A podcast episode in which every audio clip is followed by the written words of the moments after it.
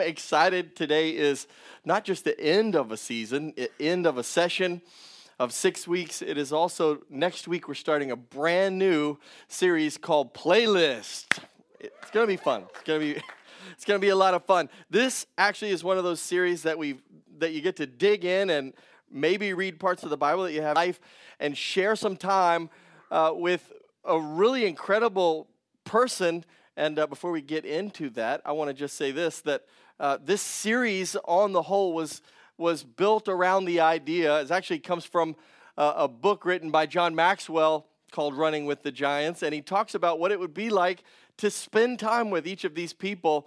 And over the last few weeks, we, we've, we've I, I don't know which one's my favorite. I've been asked that question, but that's like saying which is your favorite kid or which is your favorite Bible story or which is there's you, you can like all of them. You can love all of them. And you can get a lot out of every one. But we've pulled out just some key, some key points and tried to find just uh, if they if we could just take one lap. It's like there's this crowd of witnesses, and that's actually what the scripture says. It's like the crowd in the stands as a great race has taken place. So let's let's look at that verse as we get started, and we're going to jump right in because I have a lot of things to share with you. If you don't have your notes this morning, if you didn't get notes coming in, I would like to encourage you right now. You can go on the YouVersion Bible app and pull. You can download by searching "Relate Community Church," and you can download the notes for today's message. Are y'all ready? About five of you are ready. Okay. All right, here we go. Hebrews chapter 12, verse 1. And I'm assuming by now that you've already read Hebrews chapter 11. If you haven't already read it, that's your homework for tonight. You've got to read Hebrews chapter 11, the Hall of Fame of Faith. And so, based on Hebrews 11, that all these people did things by faith, by saying yes to God. Therefore, since we are surrounded by such a great cloud of witnesses, let us throw off every thing that hinders and the sin that so easily entangles. I really love the fact that they that he that he leaves that part of this verse in because it's easy to say, you know, hey, Abraham did it. Moses did it. so and so did it all the way down the line. It's easy to say that, but then lose the fact that it's actually not that easy. It's it's sometimes hard because there's lots of entanglements. There's lots of difficulties and obstacles. So he he he says right up front, let us throw off everything that hinders and the sin. So even though it's it's some sometimes it's the simplest things, like just saying yes to God, that are so tough. Like we have to get past usually ourself. I think across the last uh, the last five weeks, especially, it's been the biggest obstacle that we have is us, our own thoughts. We overthink things, we, we get in our own way. So, to throw off everything that hinders and the sin that so in, in easily entangles us, and let us run with perseverance the race marked out for us. So, I want you to know today whether this is your first part of this series or you've been here for all six, you have a race to run. Would you just tell the person sitting next to you, you have a race to run? If there's nobody sitting next to you, just point at yourself. Self. I've got it right now. You're talking to yourself. Okay. So today we're looking at Sarah. We're going to kind of break open the life of Sarah and look at some of the key moments. But Sarah, Sarah, I think, speak to, speaks to us where we are, especially for those of us for when I have promises from God, but nothing is happening. Like, I know that God wants me to do this or this, and I know that God gave me a, either a word or I know that this is what God said to do because it's in His word, but it's just not happening. Seems like nothing's happening. It seems like I know what the Bible says, but it seems like it's not working. And that's exactly where we pick up with Sarah in Genesis chapter 15, verse 1, says, After this, the word of the Lord came to Abram in a vision. So if you'll notice where we're starting here, Ab- Abraham and Sarah both have different names because God changes their name. Just like a few weeks back when we talked about Jacob, God changes Jacob's name to Israel. And in this moment, they have an encounter with God. God moves in their life and he changes their name. But here's where we pick up is before he changes their name. So we have Abram and Sarai. So the Lord came, the word of the Lord came to Abram in a vision. Do not be afraid, Abram. I am your shield, your very great reward. So when he changes their names later in the story, I want you to notice this that the part that he adds to their name, he, he, he changes his name from Abraham, Abram to Abraham and Sarai to Sarah. And that ha is actually him, that's in the Hebrew language, that's the part of the language that represents God. It's actually God adding himself into them. And when we have an encounter with God, it's like he's changing us to be more like him, and our identity is changed. And we see that he changes their names. And he's working in their life. He's giving them promises because they made a commitment to walk with him, to follow him. And we see that Abraham even leaves the country where he's at. God says, Go that way, and I'll show you where you're supposed to be. So by faith, he steps out. And it would be incredible for us to talk for the rest of the day about Abraham because Abraham stepped out and lived by faith. But I think there's an incredible, incredible point to be learned by all of us. And maybe more of us can relate to Sarah. So God puts himself in them. And I want you to, to recognize this before we move on. Actually, this message is a little bit different because we're kind of going verse by verse. That's not our that's not been where we've typically been, but there's so many things I want to show you in here. If you notice the very first thing that he says, and in fact, if you look in most of the scriptures where God shows up or the messenger of God shows up, the very first thing that's said is, Don't be afraid. Even though God, He comes to bring life change, He comes to bring life to us. And yet, what's our first response usually? Especially based on the fact that the first thing that's usually said is, hey, don't be afraid. The angels are coming to tell that Jesus is going to be born, and they say, don't be afraid. This is good news. So I think it's only natural for us that when God comes to bring change or when God comes to bring his agenda into our lives. Even if we've said, God, I want your agenda. Even if we say, God, I'm ready for anything you want me to do in life. I'll follow you anywhere. I'll go anywhere. I'll do anything. I'll say anything. Even when we, when we have that position in our hearts, it's like all of a sudden, God shows up and we get afraid. It's like, ah, uh, don't know about this, God. I don't think so. This, this is not quite what I had in mind. Let's move on. But Abram said, O sovereign Lord, what can you give me since I remain childless, and the one who will inherit my estate is Eliezer of Damascus? In other words, you, are saying you're going to bless me, but what good is it if you bless me? I don't even have kids to pass it on to. It's like he's trying to discount the fact that God wants to bless him. He, it, it's like God wants to do something and he can't get his mind around it because there's those things that entangle us in our race. I can't run that race, God, because what's your thing? What's my thing? We have we have things. We have we have uh, reasons. Let's put it that way. His first reason is God. Why would I?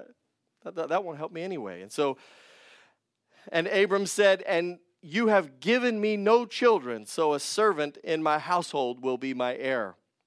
Then the word of the Lord came to him This man will not be your heir, but a son coming from your own body will be your heir. And this is where God gives the promise to both of them, Ab- Abram and Sarai you're going to have a son.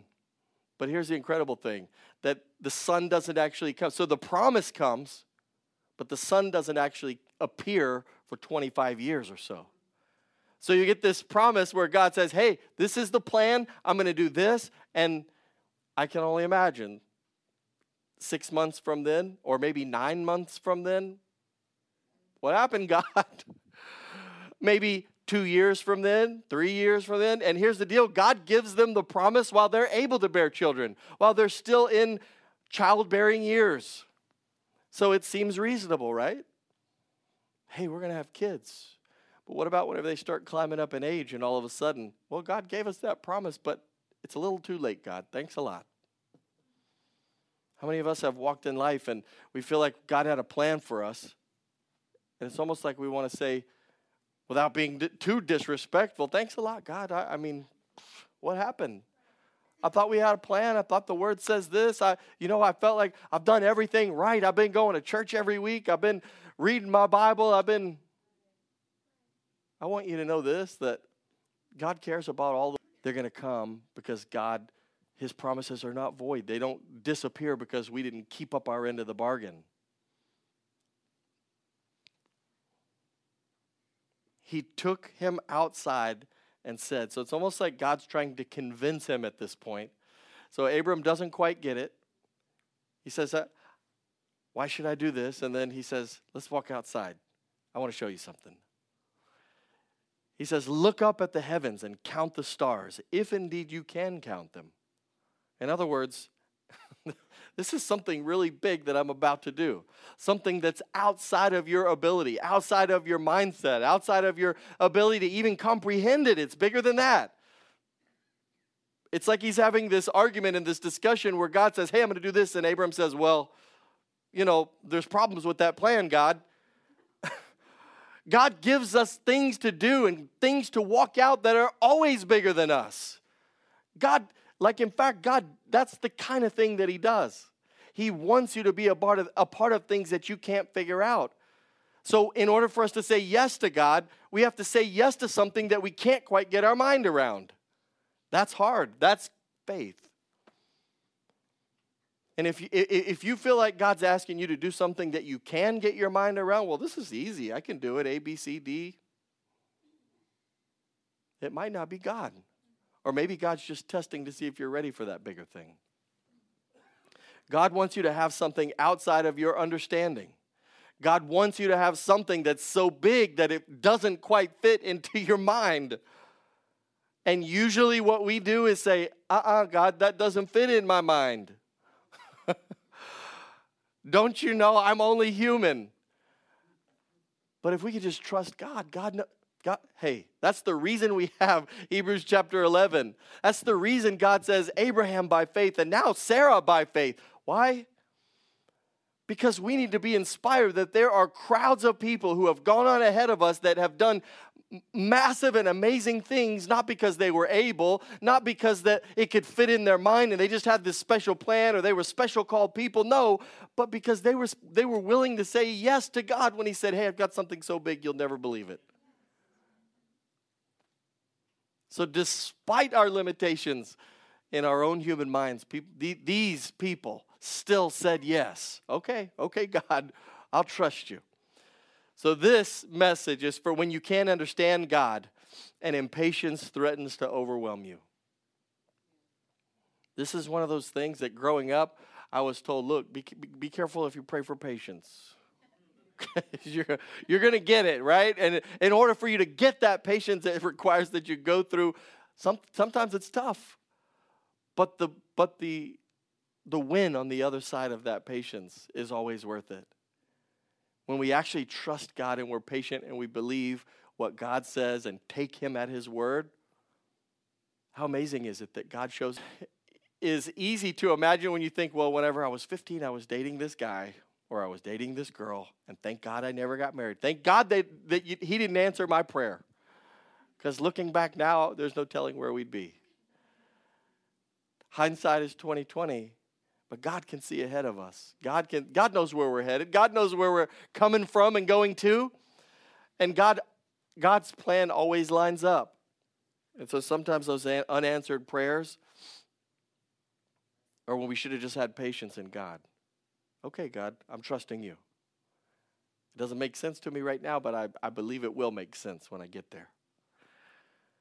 So, a couple things before we really get started. The first big thing is that I, moving into the rest of this message, don't complicate God's promise with your solution. I think if she could tell us, if Sarah could tell us anything, because right now we've seen God talking to Abram, and then all of a sudden, this, this promise is to both of them because they're a husband and wife.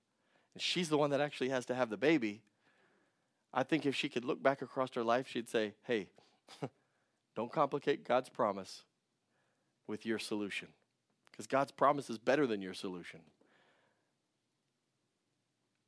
Eh, but as we'll see in just a couple of minutes, she takes matters into her own hands. And if you've read the story, if you know the story, or if you heard the story a thousand times growing up, like I did, you know what she does. And she does take matters into her own hands and she begins to, well, if God's not going to do it, I can make it happen on my own. and she ends up messing up a lot of things. So I'm going to show you real quick how, how we need to trust God, how we need to trust His promise and not inject our own solution into His promise. I'm going to show you three, three ways that we need to trust God. Number one, even if it takes a long time, we have to trust God even if it, I'll say it again, even if it takes a long time, we have to trust God. So when God says, I'm going to do this, and even when it's 25 years later, and now we're beyond the possibility of it happening, in God's world, it still can happen. In God's world, it's still happening right on time. but we think God is slow. How many of you, just be honest, you've thought, man, God is slow? You're telling on yourselves. I've thought it before. I, I certainly have thought it before. God, why can't you just do it right now? In fact, it reminds me of a story of a guy talking to God, and he says, God, how long is a thousand years to you? And he says, Oh, it's just like a second. It's just like like a second. How well, God, how how much is a million dollars?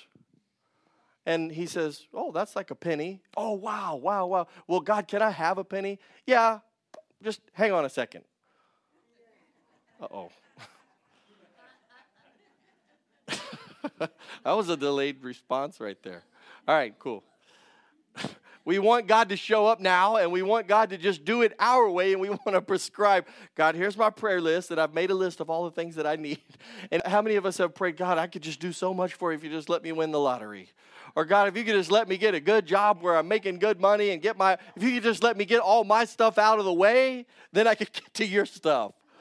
Watch what happens with God. If we'll put His stuff first, He says, okay, I'll, do that. But you got to be on my time.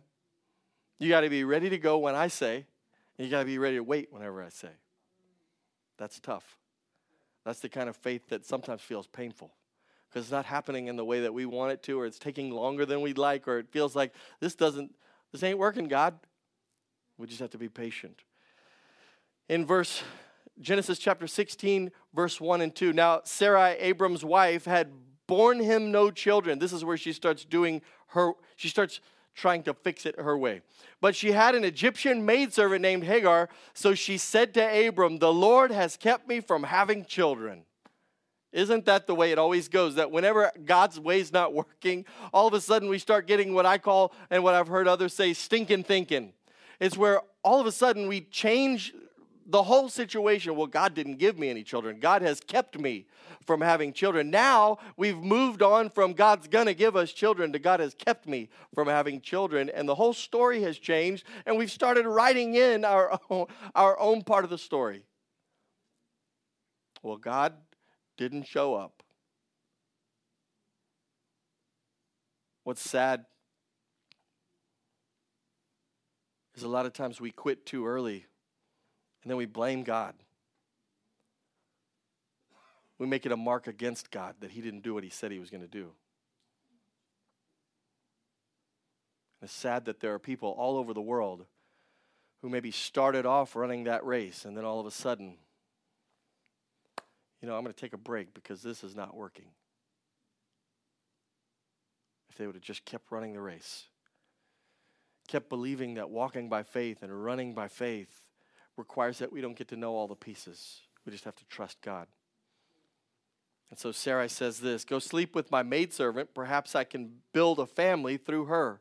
And reluctantly, Abraham, I added that part in reluctantly, Abram agreed to what Sarai said. We're going to go do it this way. She already had the plan. We're going to do it this way. God's not showing up, so we can, we can, maybe God wants us to do it this way. so we start jumping to conclusions. And if you're familiar with the, the story, you know, she has a son. The maidservant has a son named Ishmael. And Ishmael becomes actually the father of many nations as well. And he would later become the father of the Arab nations. And to this day, even once God's promise shows up and we see uh, Isaac born and everything comes to fulfillment, now this this plan that was made by Sarah to, to try and fulfill God's promise in her own way. Now we have in God's children, Israel and the Arab nations. And it ultimately comes back to a moment when someone decided, you know what? God's not going to do it. I'll help him out. I'll fix it my way. I'll fulfill God's promise to me. Number two, even if it seems ridiculous, we got to trust God. Even if it seems ridiculous. In fact, I would be willing to say that some of us need to reestablish and reevaluate what ridiculous even means to us. We've become so scared of being that guy standing up on top of our truck at Walmart shouting with a bullhorn telling everybody they're going to hell. We've rejected that notion that we can't be weird and we can't be ridiculous, but sometimes God does things that in His world they're not weird at all. But to us, we're like, whoa, God, hold on. I never, I said I'd go to church. I never said I would raise my hands. I'm picking on some, some of you. But some of you need to move that toe tapping. You need to just move it on up. You don't have to dance around the room, but some of you need to get ready. You might not be ready for this, but you can just hold the baby. Just hold the baby. I'm kidding. Genesis chapter 18, verse 10. Then the Lord said, I will surely return to you about this time next year, and Sarah, your wife, will have a son. So now he puts a timeline on it. Now he comes back in and says, This is, and this is where we see a different side of Sarah. This is where I want to kind of stay for the rest of the message because something resonates here that is very relevant for, for our time. Now they're not young anymore. Now they're not in a place where, oh, that's easy, God, you could do it. Like, thank you, God. That's what we've been praying for. I've needed a son. So now we're 25 or so years later. Now they're old. They're past the age of childbearing. And God says, I'm coming back next year. Now, finally, time's right. Let's do it. And now Sarah was listening at the entrance of the tent, which was behind him. In verse 10 through 14, Abraham and Sarah, now Sarah was listening behind him. Abraham and Sarah were already old and well advanced in their years, and Sarah was past the age of childbearing. So Sarah laughed to herself as she thought, After I'm worn out and my master is old, will I now have this pleasure? So finally, God, it's to the point where she laughs to herself. That's a, it, it, it's so funny that she has to laugh about it. I think that in a lot of ways, the church, and the voice of God, even. Like, even for someone to say, you know what, I heard from God. In fact, I, I, I, know that a lot of pastors and a lot of people have stopped saying, you know, I heard God. Because it's become a laughing matter. It's, oh, you mean you heard from God? Like, God actually spoke to you. Like, we become so uh, sensitive about how people see us and about how, like, you want to know how you can hear from God? Open up your Bible He's still speaking every day. Telling you that once you've tuned into hearing his voice, you can hear his voice without the Bible in your hand. God can speak to you just like he spoke to Abraham. He's not going to speak to you something that doesn't line up with the Bible, but God speaks. And it shouldn't be this weird and ridiculous thing. Well, oh, pff, that guy's crazy. He thinks God talks to him. A lot of churches have, have become like laughing stocks because here's the deal if people would just wake up and realize that God is speaking to people and that God actually does answer prayer, I think the problem is a lot of people just don't believe that. Even the people sitting in the church don't believe that God speaks, don't believe that God would answer. They just think my life will be better if I go to church. I would rather you not come to church and have an experience with God. I would rather you have one moment in the presence of God than come to church every day for a year. Because that one moment is when God can speak to you a promise or confirm to you something or just point and say that way. So she laughs, and the Lord said to Abraham, Why did Sarah laugh and say, Will I really have a child now that I am old? Is anything too hard for the Lord? He's challenging that she's laughing in the back corner. And I don't, it might have gone something this way saying, Abraham, what's up with your wife?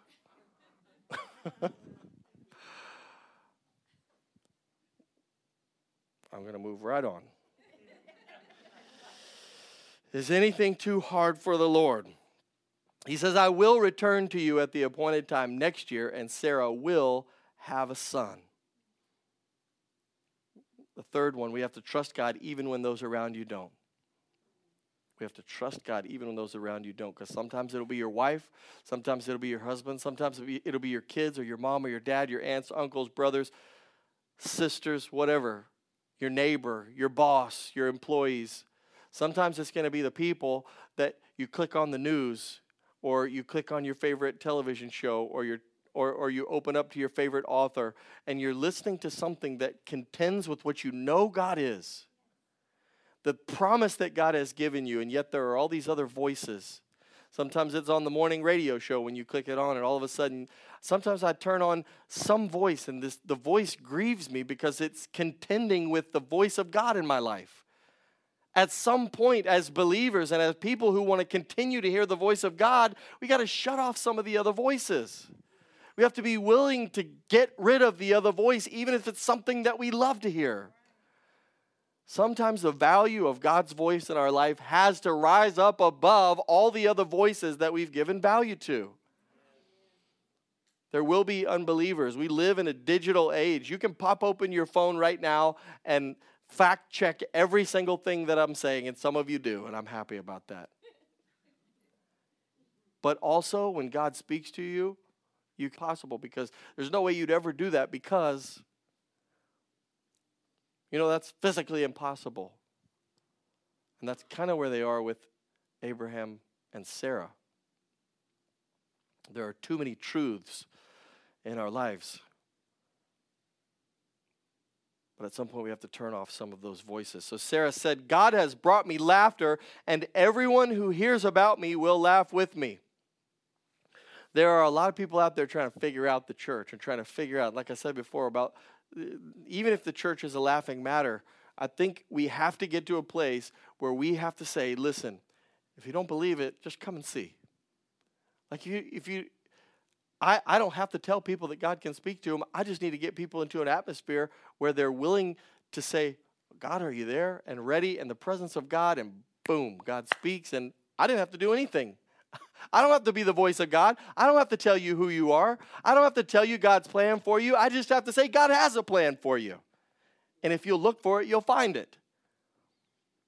I had a lady call this a couple of weeks ago, uh, as is often the case since we started, since we first put our name and phone number online, and our phone number is still my cell phone number. So people who call the church line, they get me. And I'm happy to do that. I love that. I love all the different people that we talked to. But this one in particular started asking, Well, are you a such and such church? Are you a such and such church? Are you this church? And like all these hyphenated, Are you a blank church?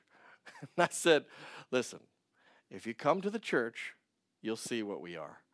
We're not going to be labeled. In fact, when, when Jesus says, or when Paul says there's not Greek nor Hebrew or Jew, there, there's not a Greek Christian or a Jew Christian. There's, we're not a something Christian. We're just Christians.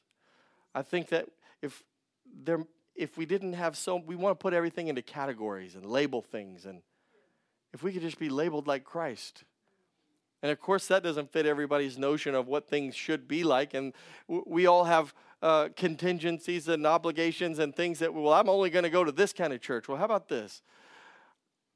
Let's not pre label ourselves and let's say, hey, this is a place where God shows up and we show up.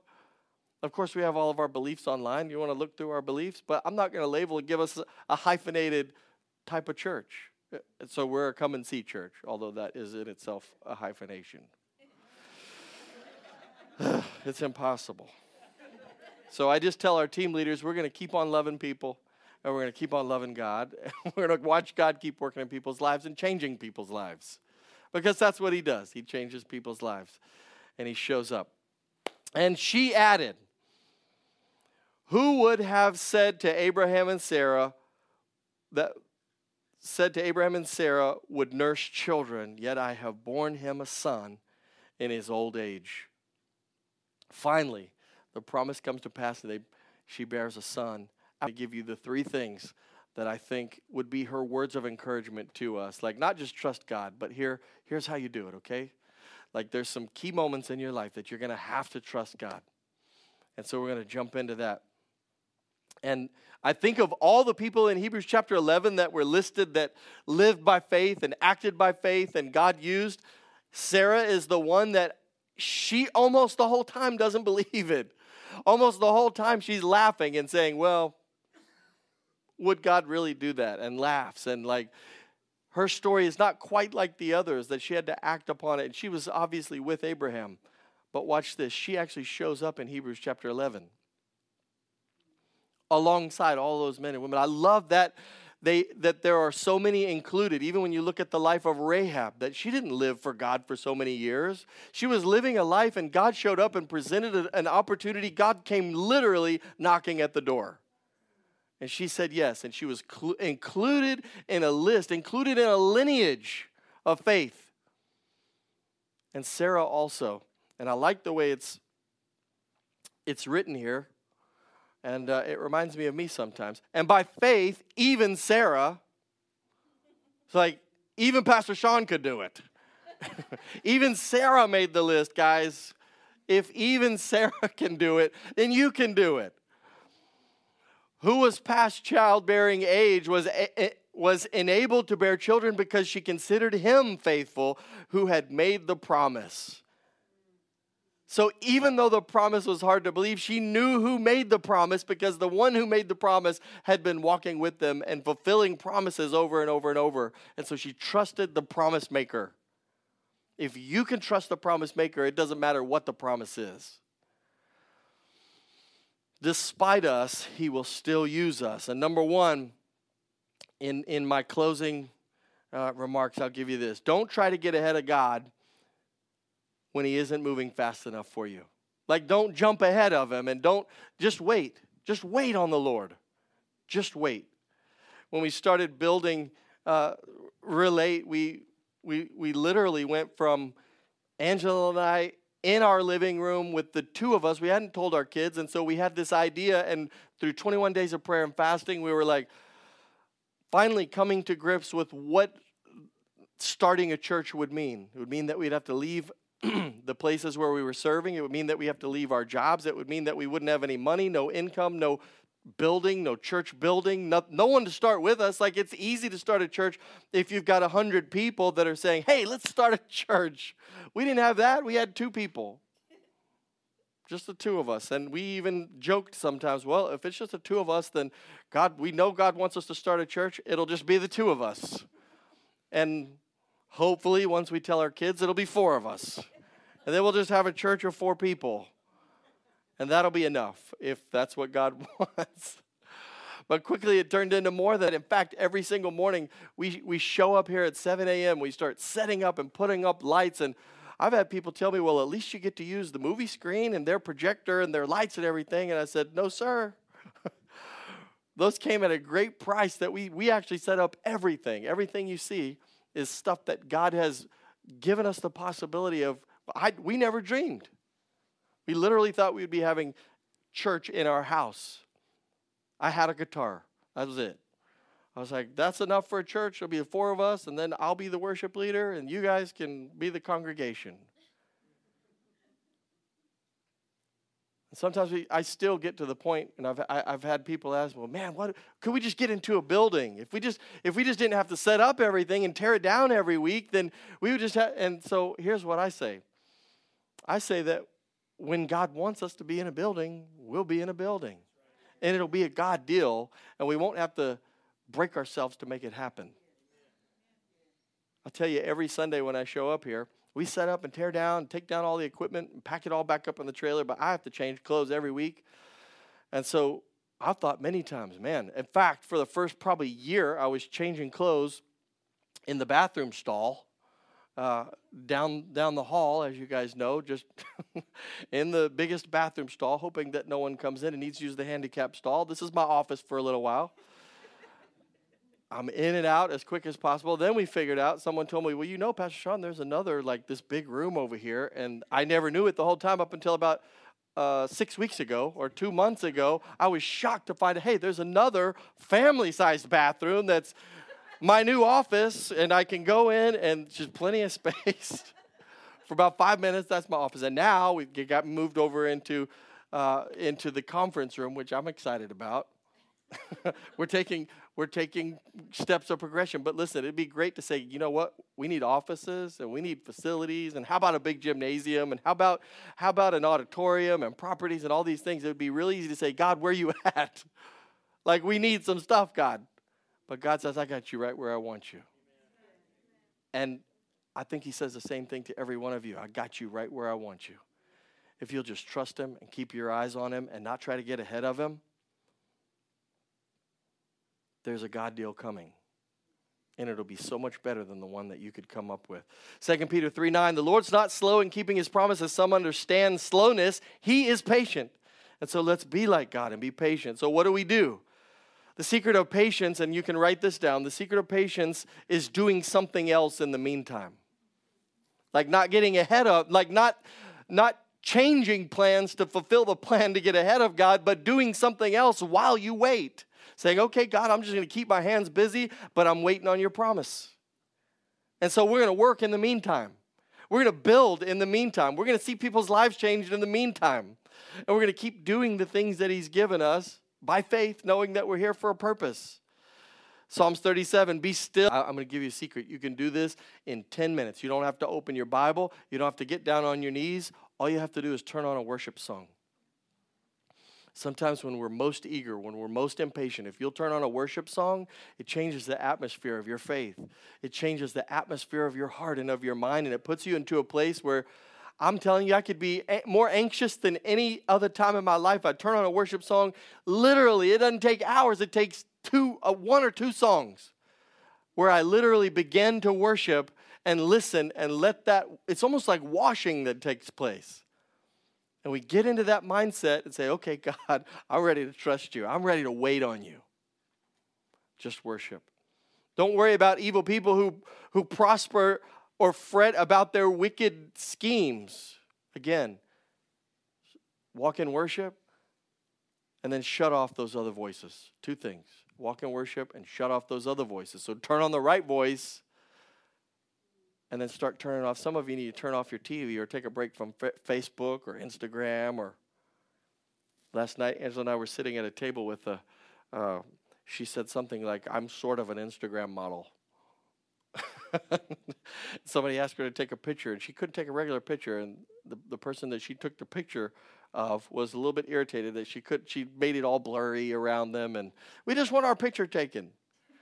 We get so caught up in like our job online and the way that we relate with people, if we could just take a step back, turn off some of those voices, turn off some of those machines, turn off the TV, take our Sabbath, take a rest, and worship, get right where God wants us to get. Number two, when you must wait, focus on what's happening in you, and not what's happening to you. If Sarah would have just I think, I think that's the kind of thing she would tell us. If, if I would have not been looking at the circumstances of what was happening to me and getting older and this, God's not showing up and God's kept me, all the things she said. Just look at what God's doing in you. Stop looking at the outward things. God wants to do something in you. In fact, when something happens to you, you need to realize that God wants to do something in you when there's something, when everything is turbulent around you and you're like, oh my goodness, God, what is going on? What's happening to me? Just take a break and realize that God wants to do something in that moment in you. We get too caught up in our eyes on those winds and the waves, and then we begin to sink instead of realizing that God wants to take us somewhere. And that's why waiting does not diminish us in Romans chapter 8 24 any more than waiting diminishes a pregnant mother. We are enlarged in the waiting. I love that phrase. We are enlarged in the waiting. We, of course, don't see what is enlarging us. It's like God is giving birth to something in us. It's almost like when Angela was pregnant and um, the I, I feel like in both cases with Jake and Grace, every time I mention their names, they just tighten right up. in both cases, uh, in the second, we didn't talk about this, but I'm going to tell the story. She went into into Grace's into the childbirth, and uh, she had planned on not having any kind of uh, drugs or any kind. Jake, yeah, she had planned on not having a, uh, any kind of medication or drugs that would take away the pain. She's going to do it all natural, and we get into the process. I don't know how many minutes, but all of uh, we're like almost there, and it's like.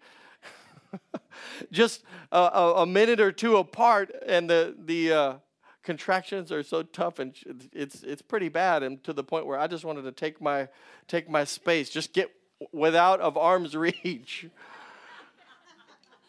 And she decided we're no longer doing this the all natural way. Bring me something I felt like in that moment I could have said, But think, you're going to have a baby. It's going to be wonderful.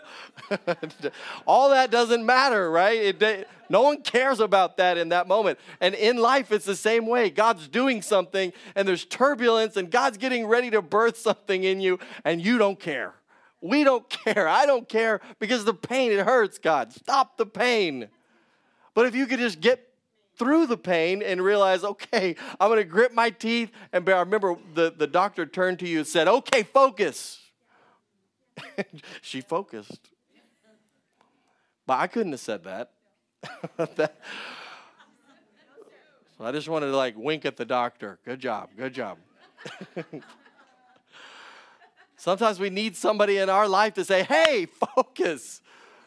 Stop screaming and look. God's doing something in you. Are you ready for it? Stop running from it.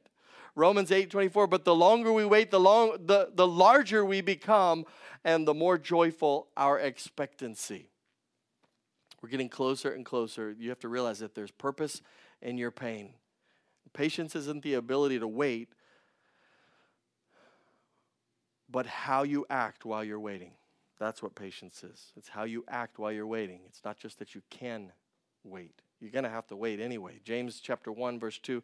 Consider it pure joy, my brothers, whenever you face trials of many kinds because you know that the testing of your faith develops perseverance. Perseverance must finish its work so that you may be mature and complete, not lacking anything. God wants to do a deep work in you. And finally, number 3, and we're going to close. As soon as I give you this, you can write it down. Even our very best cannot possibly compare to anything God has in mind. Like God has great things prepared for you. Would you just take your notes right there and close them right in front of you? I want us to pray together. God has great things prepared. And He wants to do those things in your life, but you have to be willing to say, okay, God, it doesn't make sense, but I'm going to trust you. Okay, God, it, it, it, seems ridiculous, but I'm going to trust you. Okay, God, no one else in my life believes me when I tell them what you're doing, but I'm going to trust you anyway. Would you just close your eyes and bow your heads right here and let's just tell God, God, I'm going to trust you today. We can learn the lessons from Sarah. Dear Heavenly Father, we just come before you right now and we ask you to show up in every situation that you that we're standing in, God. We trust you. We put our hearts and our minds, our lives into your hands. And we thank you that even though it might not make sense, we're just going to keep walking by faith. We're going to keep doing things the way that you've prescribed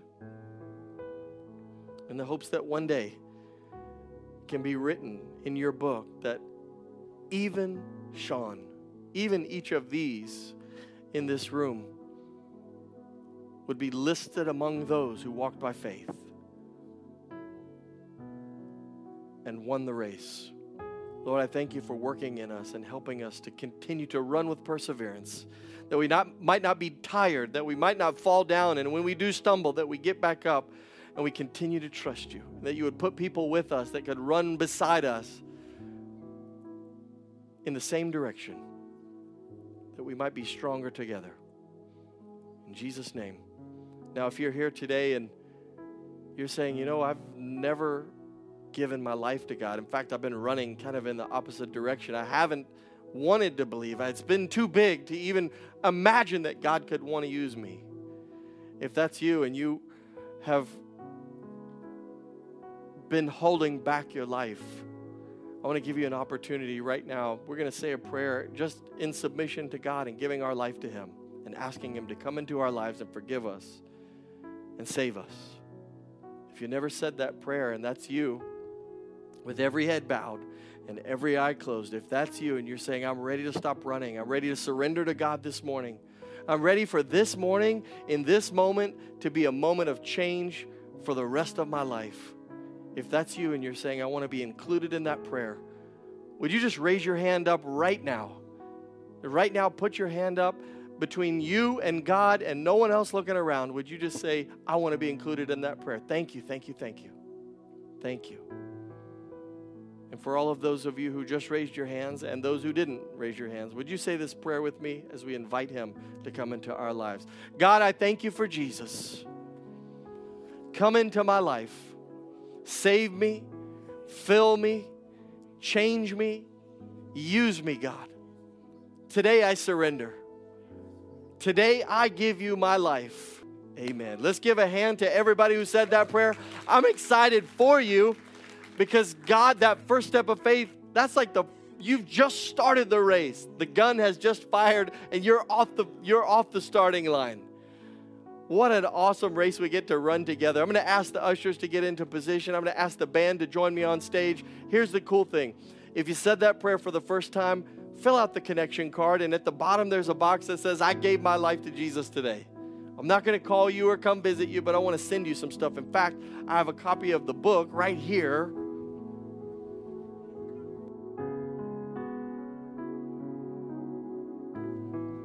I'd love to send you this book as a free gift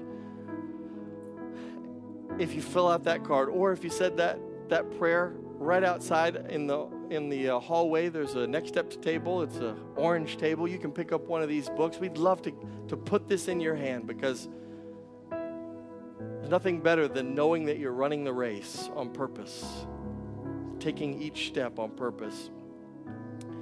If today is not your first time, you're not new to Relate, and you've decided that Relate is your home, then I would encourage you to go ahead and get your tithes and your offerings ready. We're going to give and close the service with just a short time of worship, and then uh, I'm going to come back and dismiss you. Would you guys worship with us, and would you just take a minute? Uh, right on the screen behind me is the way that you can give online. Otherwise, the, uh, the ushers are going to pass the offering buckets as we worship and you can go ahead and prepare those things. About 70% of you give online, and every dollar that we plant into the kingdom of God, we pray that He uses it. We pray that He would multiply it to use us to change people's lives, to see to see families put back together, to see homes rebuilt, to see relationships restored, people who are far from God be brought close to Him. And I thank you from the bottom of my heart for joining together with us to see God do that work right here in this place and in us. Would you hold your gift in your hand? I'm going to pray for you, and then we're going to worship together.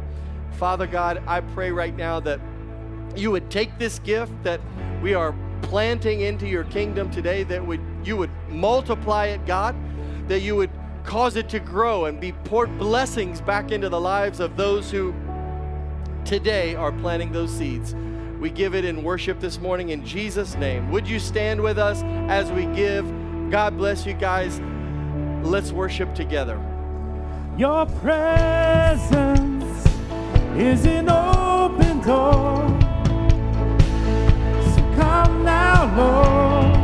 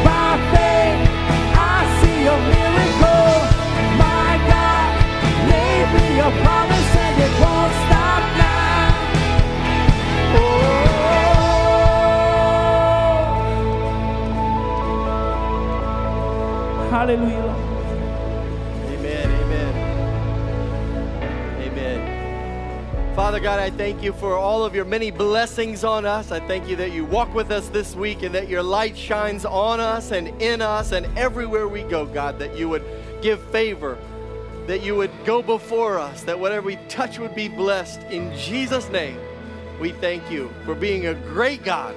Amen. God bless you guys. We'll see you next week for Playlist.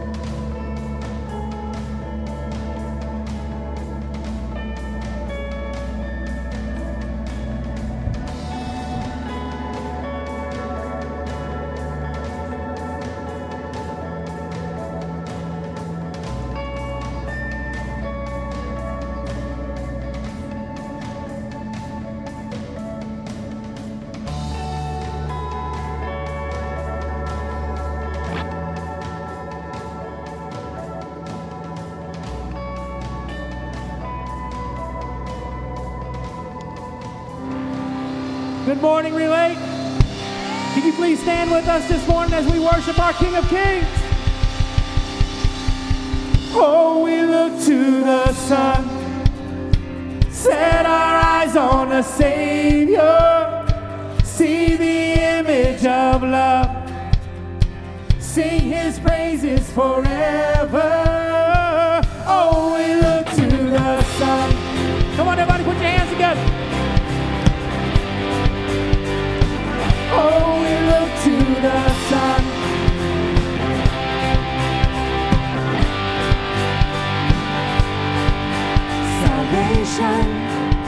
Tearing through the dead of night. See the kingdom burst into color at the speed of light.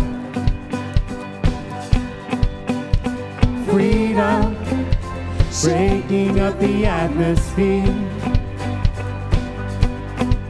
as the shadows fade into nothing as the day appears.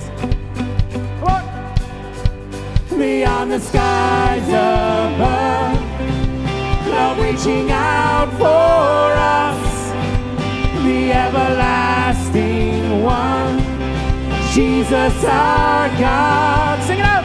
Oh, we look to the sun, set our eyes on the Savior, see the image of love, sing His praises forever.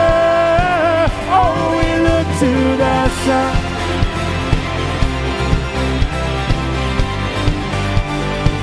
Oh, we look to the sun. Waking up to kingdom come. See the hope of heaven shining like the rising sun. Now forever lifted up from death to life. There's no fear in love and no darkness in his endless light. Jesus, beyond the skies above, love reaching out for Jesus our God. Oh, we look to the sun, set our eyes on a Savior, see the image of love sing his praises forever. Oh, we look to the sun.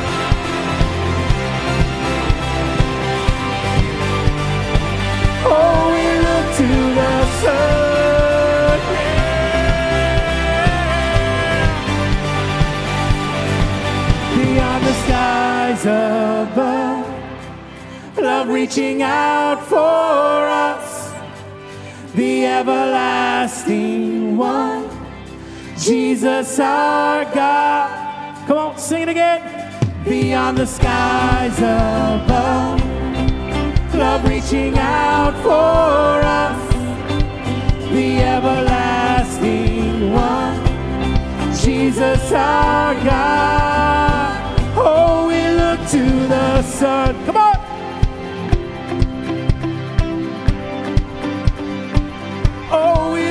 To the sun.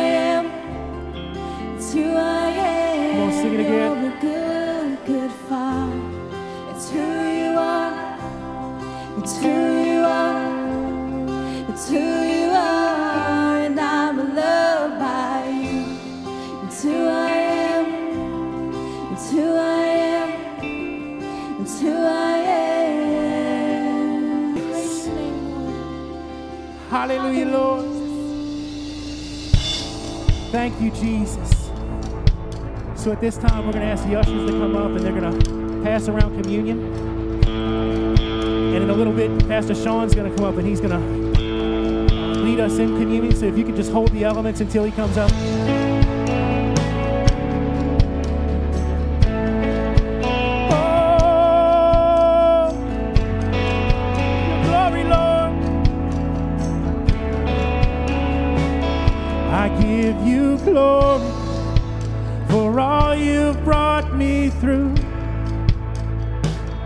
and now I'm ready for whatever you want to do. I'm moving forward to follow after you. And now I'm ready for whatever you want to do. Your presence is enough.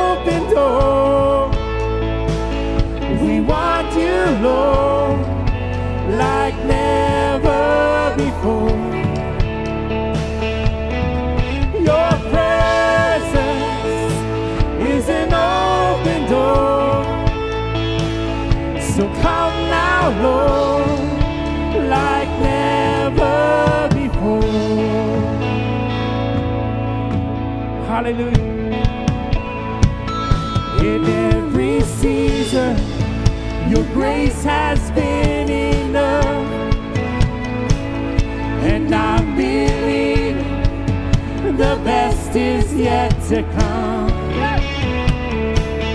The cross before me, my hope on things above. And in you, Jesus, the best is yet to come.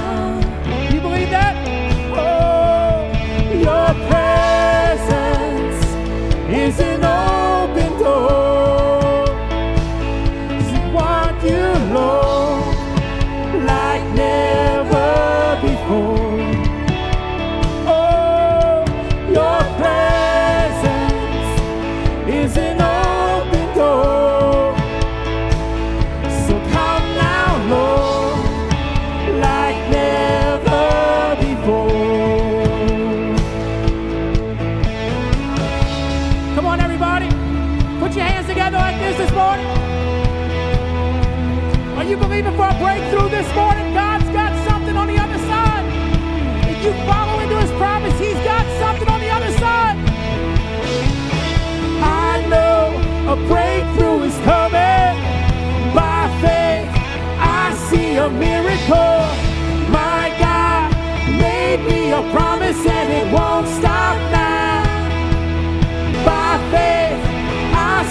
see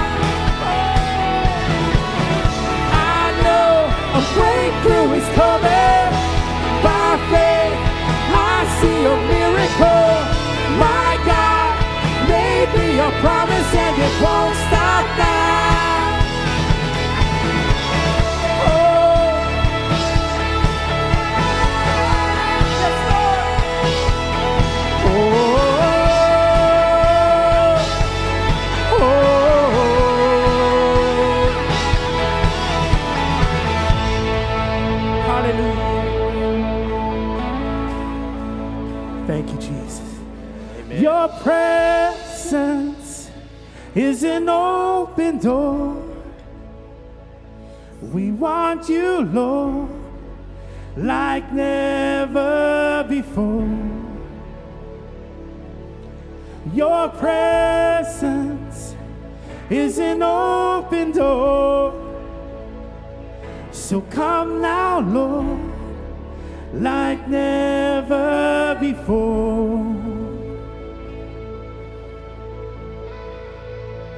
Know, we talk about breakthrough because we know that God's promises are true, but all of what God has given us goes back to one moment in time where God sent his son to die on a cross, to lay down his life for us, to be beaten and bruised and broken and hung on a cross to die for us, so that we might have that life, so that it made possible all those promises, all the promises of health and life and eternal life and blessing, the, the, the, ability that we can walk out of darkness and leave our old life behind and say, Thank you, God, for this new life.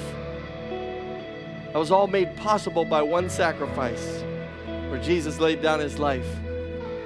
So every month when we come together and we take communion together and we take the bread and we take the cup and we do it in remembrance, it's not just remembering a moment where sadness and darkness fell on the earth and it wasn't a moment of defeat, but it was actually a moment of victory. Where the Bible says that Jesus conquered death, hell, and the grave, and it made all those other promises possible. It made possible for us to stand here today and walk into the presence of God and proclaim victory and proclaim that my breakthrough is coming. I'd like us to just take a moment today before we approach the table of the Lord. And as Paul said, let's examine ourselves. Let's look at our look within ourselves of the things that shouldn't be here. Maybe there are things that should be there that aren't. Would you just close your eyes and let's take a moment of examination?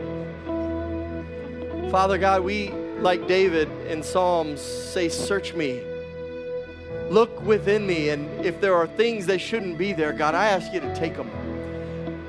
If there's sin in my heart and in my mind and in my life, I ask you to take it away from me. I ask you to forgive me of that sin, that I might walk in your righteousness, and that I might be able to approach your table with holiness and the forgiveness which you offer to all of us. Jesus' name.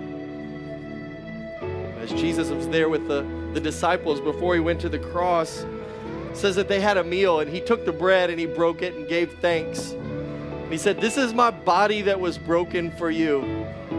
Today, would you take the bread and would you break it? And would you take it in remembrance of his body that was broken and bruised and nailed to a cross? Would you take it and eat all of it?